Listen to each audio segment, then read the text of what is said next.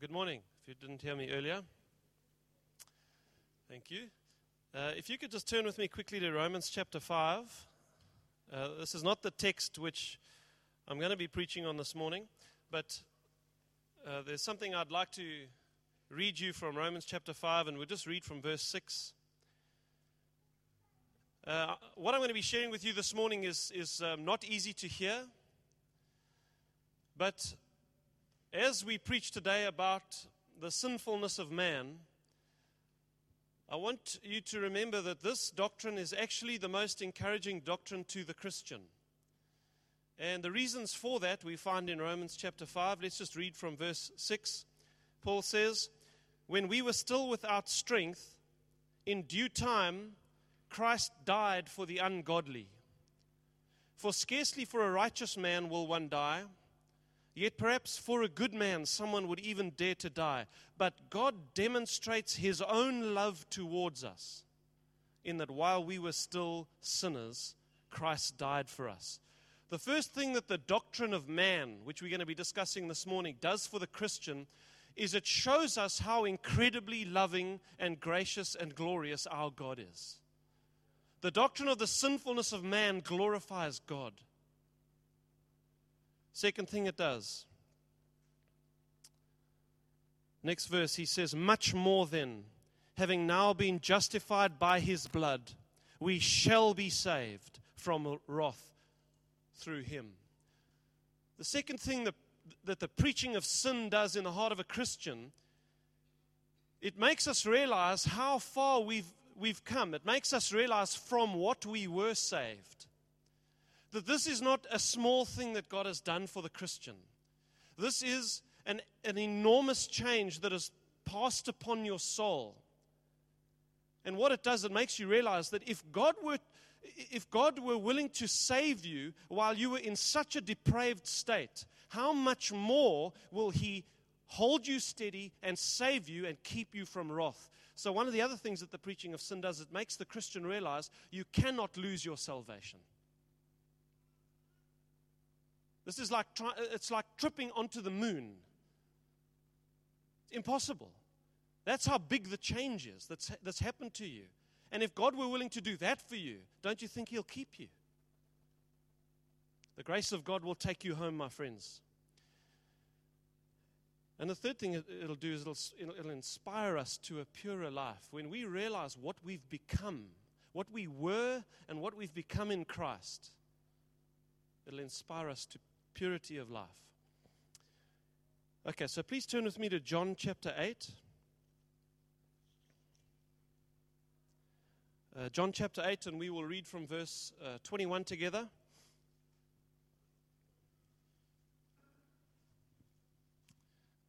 Jesus is speaking to the Pharisees. And verse 21 Then Jesus said to them again, uh, the Pharisees had come to hear Jesus again. They were regular members of the crowds that came to listen to Jesus speak. And here they were again, listening to Jesus, just like you have come to church again this morning. And yet the Pharisees had not come to learn. They hadn't come to, to grow. They, they hadn't come to be challenged. They didn't come with a humble heart. They came to judge. They came to, to trap Jesus in his words. Uh, one of the greatest preachers of all time is a man by the name of uh, John Chrysostom. Uh, Chrysostom lived in the early fourth, uh, sorry, early fifth century. Uh, in the year 398, he became the bishop of Constantinople, and he became known all over the world as Golden Mouth because of his power as a preacher. They say he's the greatest preacher in the first centuries of the church. And John Chrysostom made this comment. He often would preach to crowds of thousands of people, and Chrysostom would preach for over two hours. And his crowds didn't get to sit, they had to stand and listen to him. And at the end of his sermons, they were still baying for more. It said that during his, his uh, sermons, uh, the crowd would erupt throughout the sermons in, in, in applause. And one day he rebuked the crowd while he was preaching. He said, uh, He said, I know that the, the crowds listened quietly to our Lord Jesus as he preached. And I encourage you to do the same. And at that, the crowd burst into applause. So Chrysostom said this Most people usually listen to a preacher for pleasure, not profit, like adjudicators of a play or a concert. Chrysostom said most people come to church to be entertained, like they're watching an idols competition, like they've come to enjoy MasterChef. They don't really want to learn how to cook better, they just enjoy watching the show. One of the greatest preachers of our own generation, a man by the name of Martyn Lloyd-Jones, previous generation, he was the minister at Westminster Chapel, and he's known as the last of the great preachers, which I trust is not true.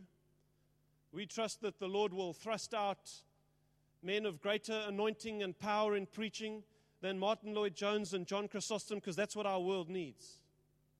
The answer to this world's problems is not a better government or a better healthcare system or any of these things. The answer to this world's problem is the preaching of the gospel.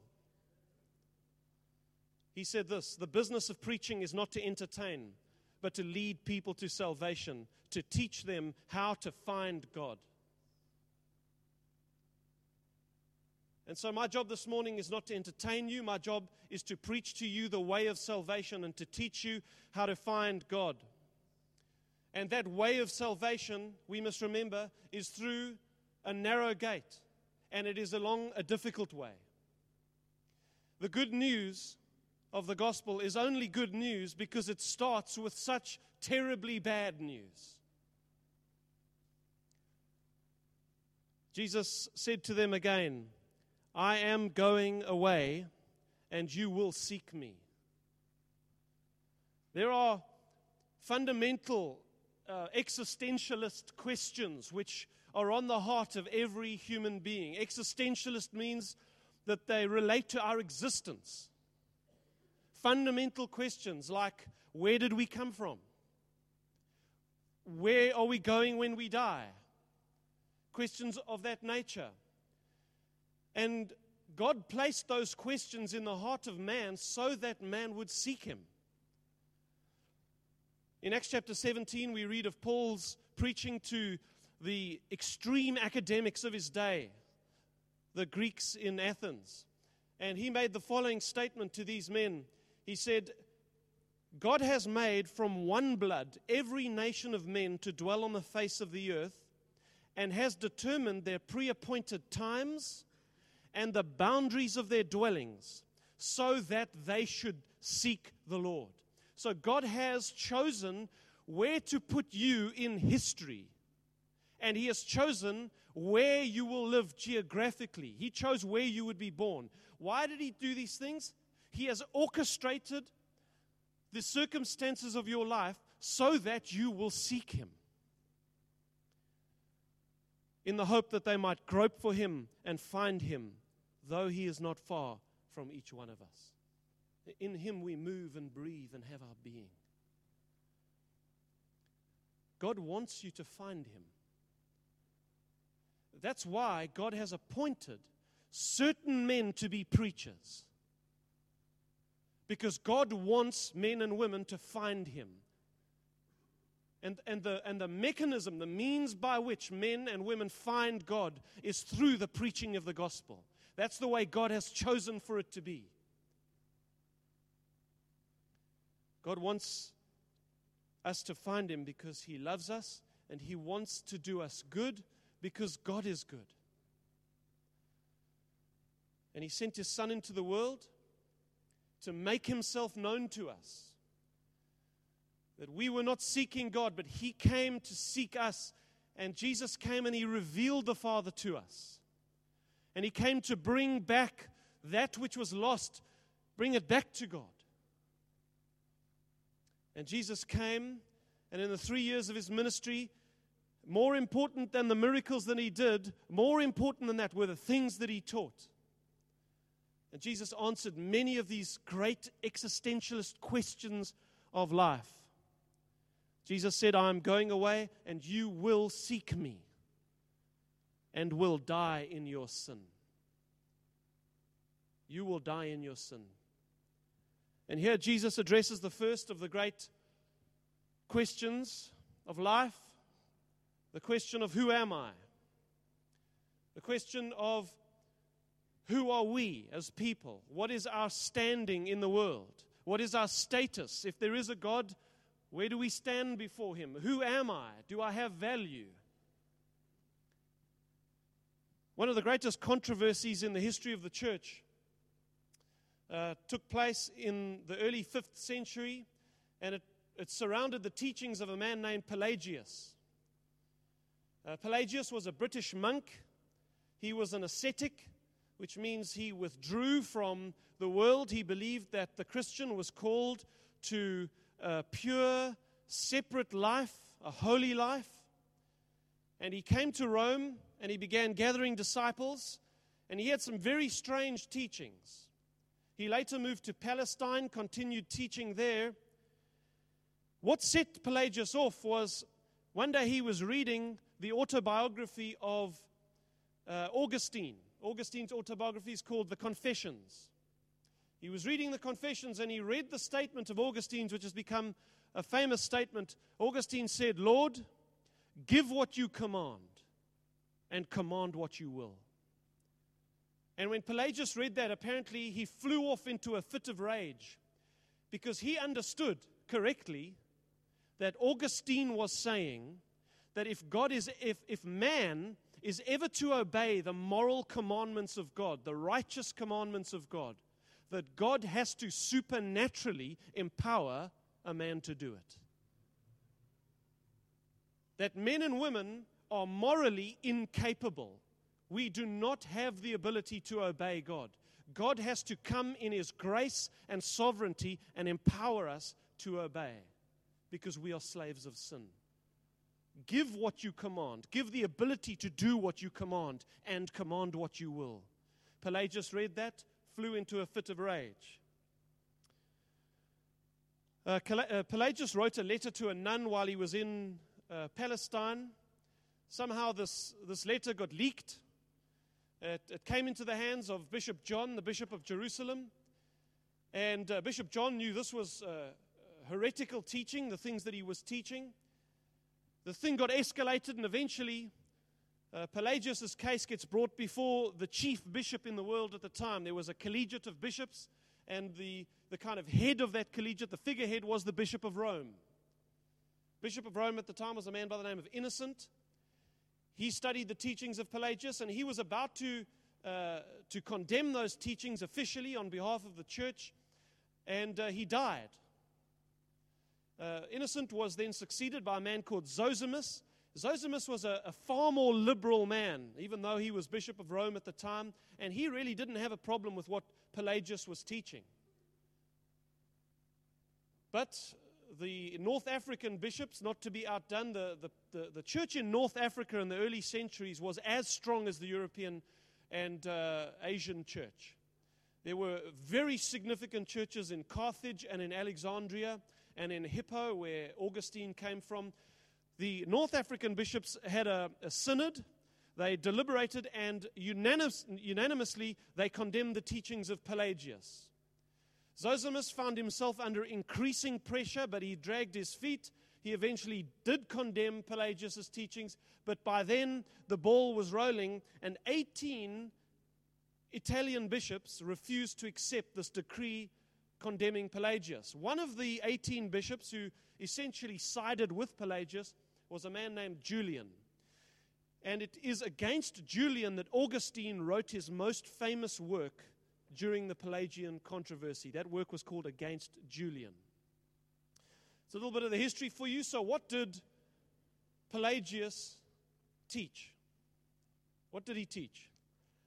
Pelagius taught that Adam was created mortal, that Adam would have died even if he had not have sinned.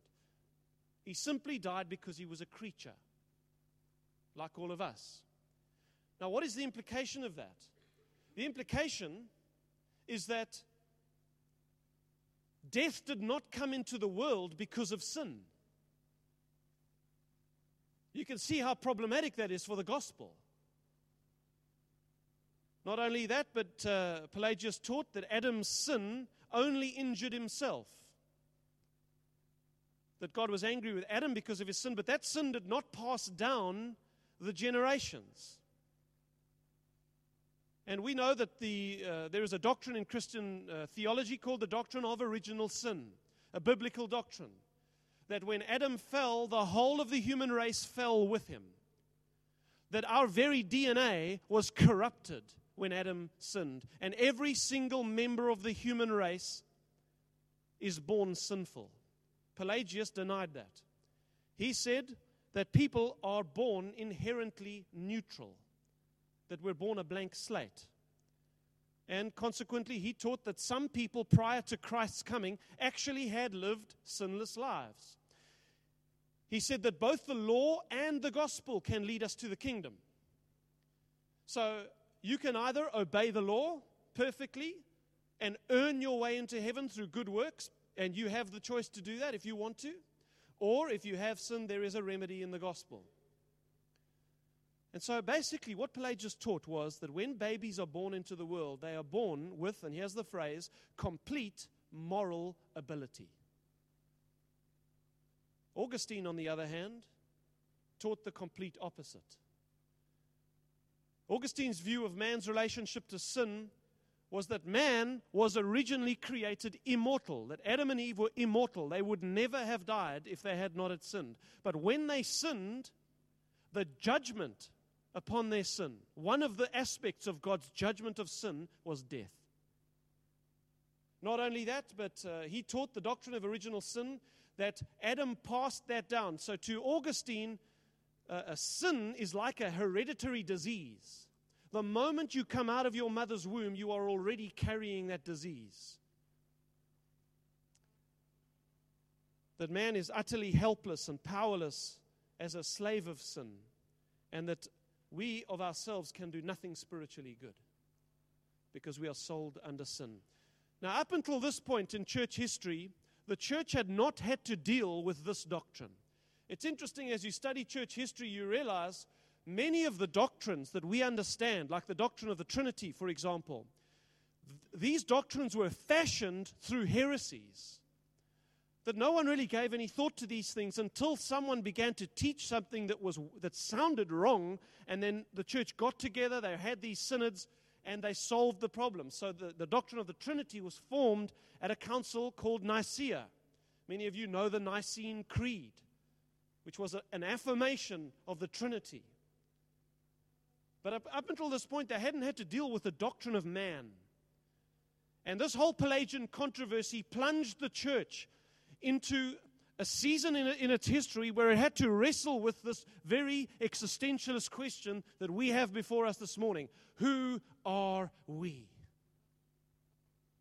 And of course, in John chapter 8, Jesus addresses this very question. I am going away, Jesus said, and you will seek me, and you will die in your sin. The most important thing for you and I to realize about who we are, about what our state is in the world, is that we are born in sin. And of course, that's not the answer that, that we want to the question, Who am I? We don't want to think of ourselves in that light. And notice that Jesus didn't say that, that uh, we will die in our sins, plural. He used the singular. You will die in your sin. It is a state of being. We are inherently sinful. we come out of our mother's womb sinful by nature. We are evil. We are evil. We are rebellious. What does it mean to say that we are evil? It doesn't mean to say that we are as bad as we possibly could be. Man is not as bad as he possibly could be. Why? Because God, in His grace, has put certain things into the world, certain structures that keep man in check. Because if He hadn't have done that, this earth would have been finished years ago. You just look at what happened to the world before the days of Noah. That is God's lesson book to us. about what we will do to the earth. The earth was filled with bloodshed, the Bible says, and God could no longer bear it. That's why God has put governments in place. That's why He has separated nations, because one nation keeps another nation accountable. Too much power in the hands of one nation would lead to the destruction of the human race. So God separated the nations at Babylon. God has put the family in, in place in society. The fa- if you grow up in a good family with a good father and a good mother and you're disciplined and you're taught manners, you will be able to control your behavior more than someone who's not brought up in a good family. But the idea of family was God's idea. God has kept mankind in check, but never let that deceive you into thinking that there is any good in mankind. There is not. We are inherently evil and sinful. We are rebellious against God. We will not serve God. We only want to be served. That is our nature. And the greatest effect of sin, of course, is that we die. We die physically, we die spiritually. And death entered through Adam. So that is our state. We are sinful and we die in our sin. We die of it. So, what does that mean?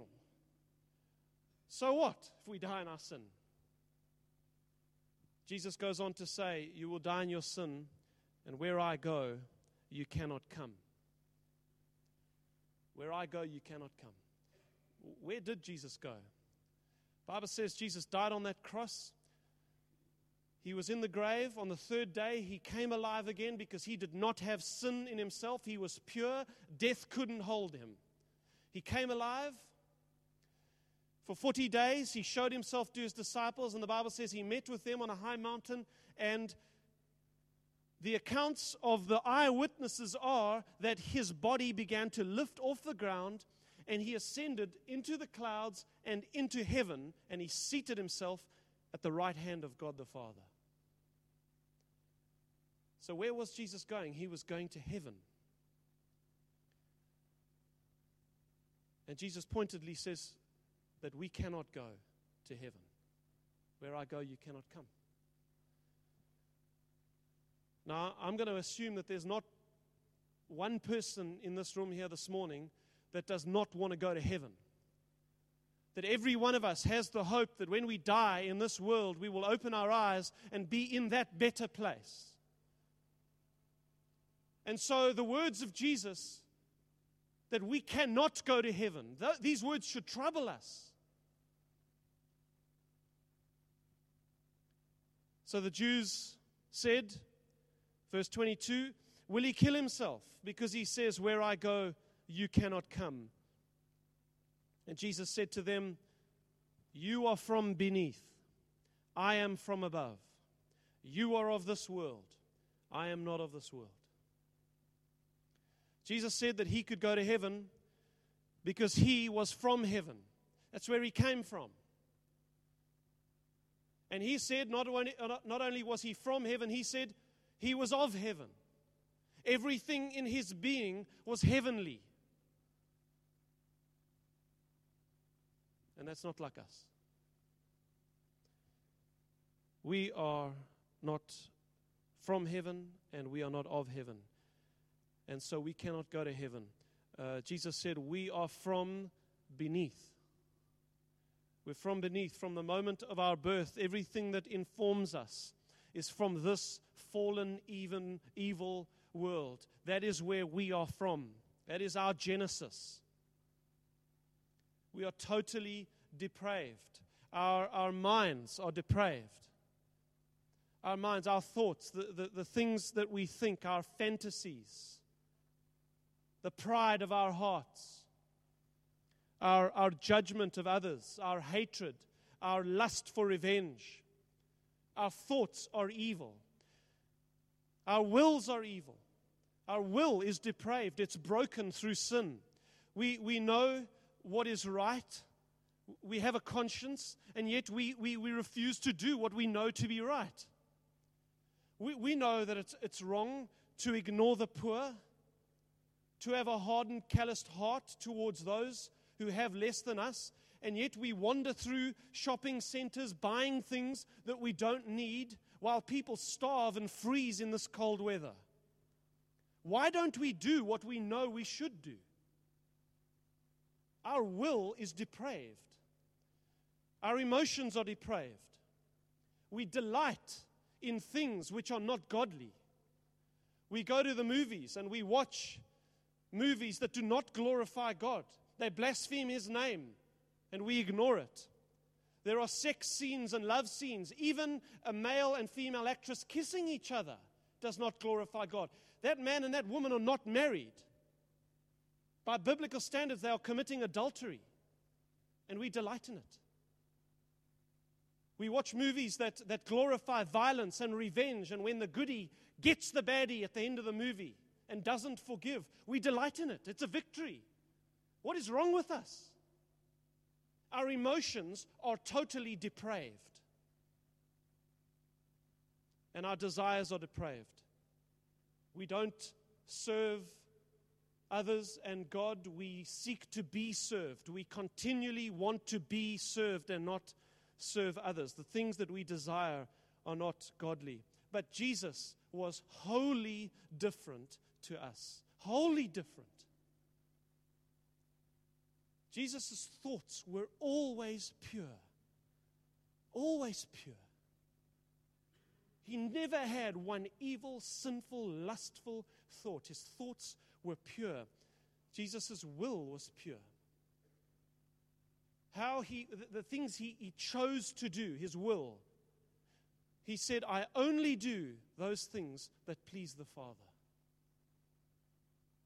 His will was pure. His emotions were always pure. Jesus always had compassion.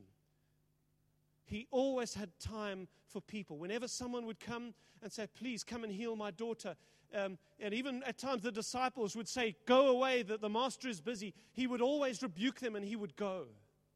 He always had time. He always had love. He always had compassion. And even when he was angry, he exercised his anger righteously. His emotions were always pure and his desires were always pure. He said, I came not to do my own will, but the will of him who sent me. He said, I didn't come to be served, but to serve. And I came to give my life as a ransom for many. That's our God, that's our Savior. He was pure. He was pure, and He's not like us. We have to face that fact. This is our Savior. That's my God. That's my King hanging on that cross. He was pure. And He's not like us. he could go to heaven because that's his place. He was of that place. We cannot go where he went. That's not our place.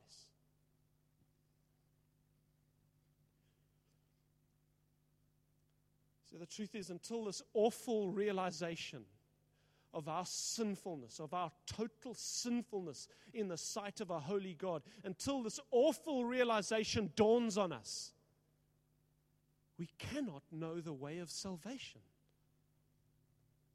We cannot be saved unless we come to this realization that we are sinful and we need a Savior. We are rightfully subject to God's wrath, and we are of this fallen world, and we are of our father, the devil. We're going to hell, we're, we're not going to heaven. Where I go, Jesus said, You cannot come. So, can I ask you, has there been a moment in your life where you have come to terms with your own sinfulness? Has there been a moment that you remember when you were brought to your knees by the realization of your guilt before a holy God? Has there been that moment for you? Because if there hasn't, my fellow sinner, can I tell you, you're probably not saved.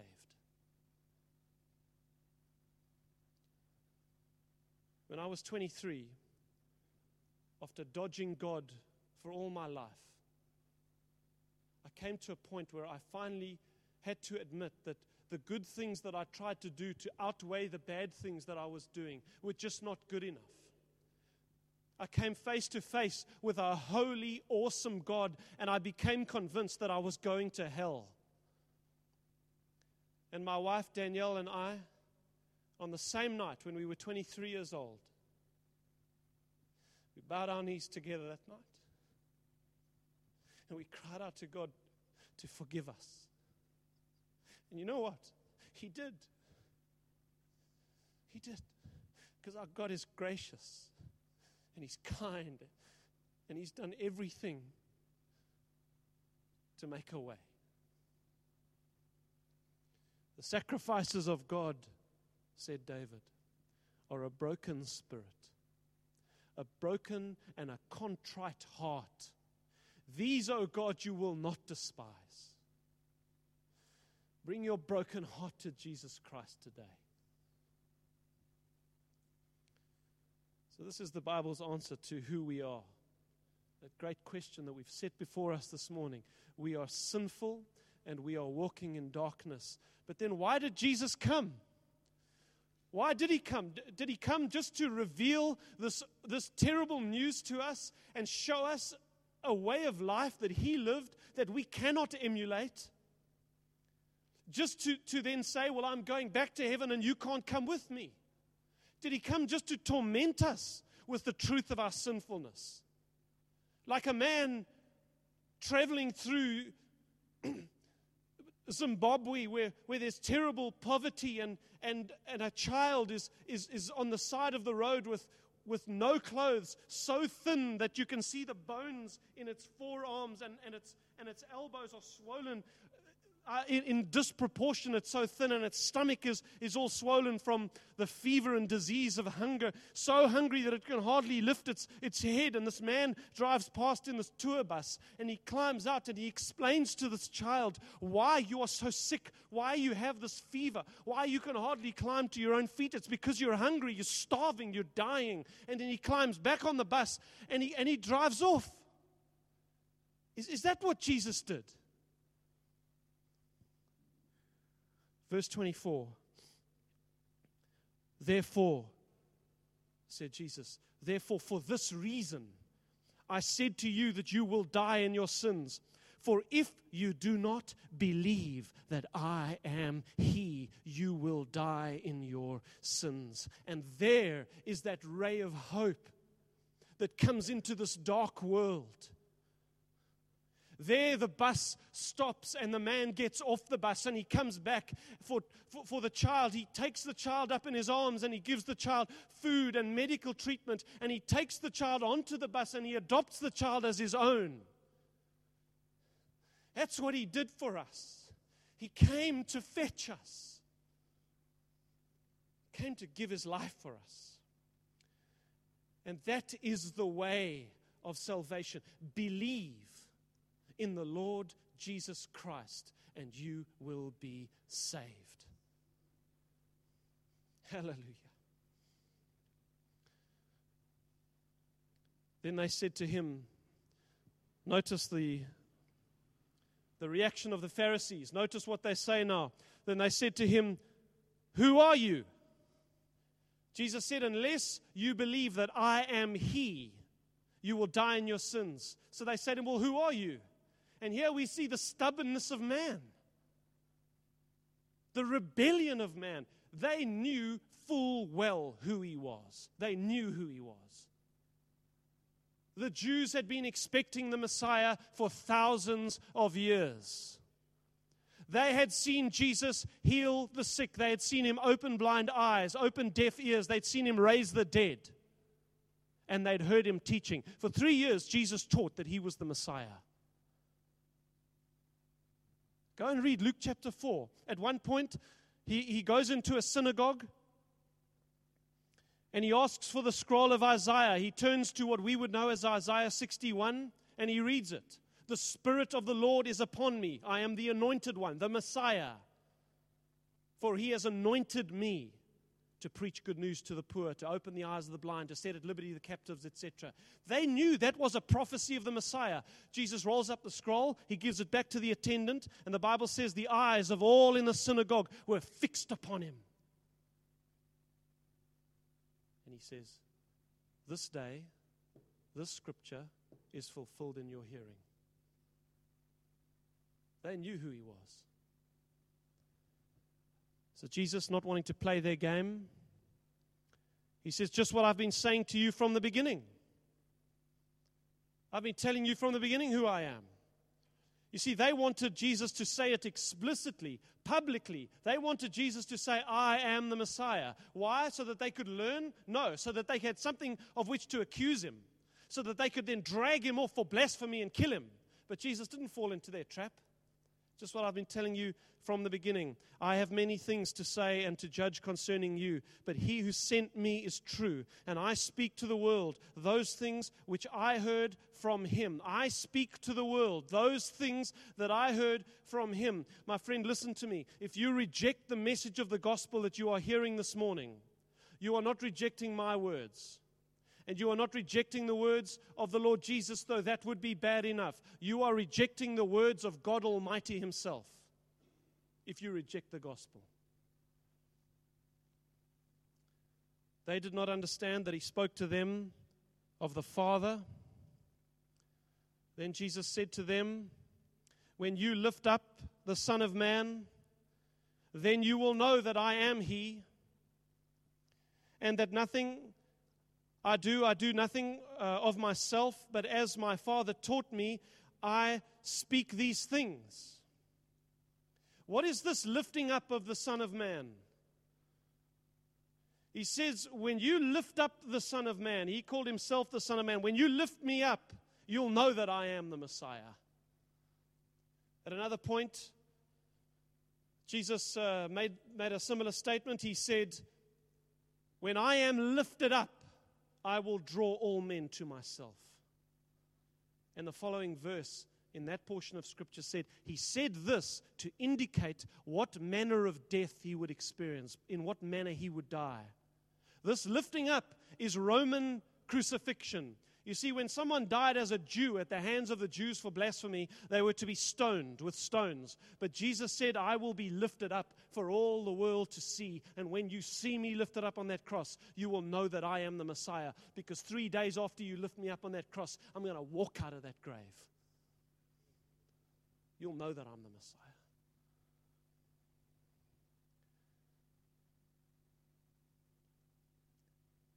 And he who sent me is with me. Jesus said, The Father has not left me alone, for I always do those things that please Him. Why did Jesus go to the cross? You know, when, when Peter was swinging his sword, cutting off people's ears in the Garden of Gethsemane, Jesus said to him, Put your sword back. Don't you know that I could ask my Father and he would send 12 legions of angels in an instant to deliver me? 12 legions of angels. There's a story in the Old Testament one angel killed 285,000 people in one night. One angel. He said that he will send 12 legions of angels to deliver me now. But he didn't. He didn't ask for the angels. He said, This is the hour of darkness, and I must go to that cross because I must die for the sins of the world. He said, I, only do, I, I, I always do those things that please the Father. You know why Jesus went to the cross? To please his Father. He did it out of obedience. The Bible says he learned obedience. God, it pleased God to crush his own Son so that the sins of the world and the sin of the world, the inherent sinfulness of our nature, could be laid upon Jesus. And the Bible says it pleased God to crush his own son so that your sin and your sins could be forgiven, so that justice could be done, so that you could go free while Jesus paid the price for you. It pleased God. That's the love of God. Now, listen to this. As he spoke these words, many believed in him. So, what do you say, sinner? Do you believe? And will you come to Jesus today? Perhaps there are those of you here who, like people in the days of Noah, were eating and drinking and enjoying their life when in an instant the flood came and took them all away. They gave no thought to the, the state of their souls. Perhaps you've never really thought about the state of your soul. You've never perhaps been confronted with the message of the gospel as you've been confronted this morning and challenged to bow your knees at the cross and beg for forgiveness. Will you come? Will you come to Jesus today? Perhaps I hear some of you say, Stephen, you don't know the things I've done. Well, you're right, I don't know what you've done. But I do know this, my friend, that 2,000 years ago, God already knew what you would do, and He laid it on His Son, and He beat His Son, and He crushed His Son, and He killed His Son for you. And I can tell you this this morning, my friend the blood of Jesus Christ is strong enough for you. It's strong enough. It's strong enough to wipe you clean, to wash you clean. I don't care what you've done. Will you come? Will you come to Jesus today? Not tomorrow. You don't know if there will be a tomorrow for you. Don't harden your heart. Don't rebel. Today is the day of salvation. Will you come to Jesus today? Will you come and be saved?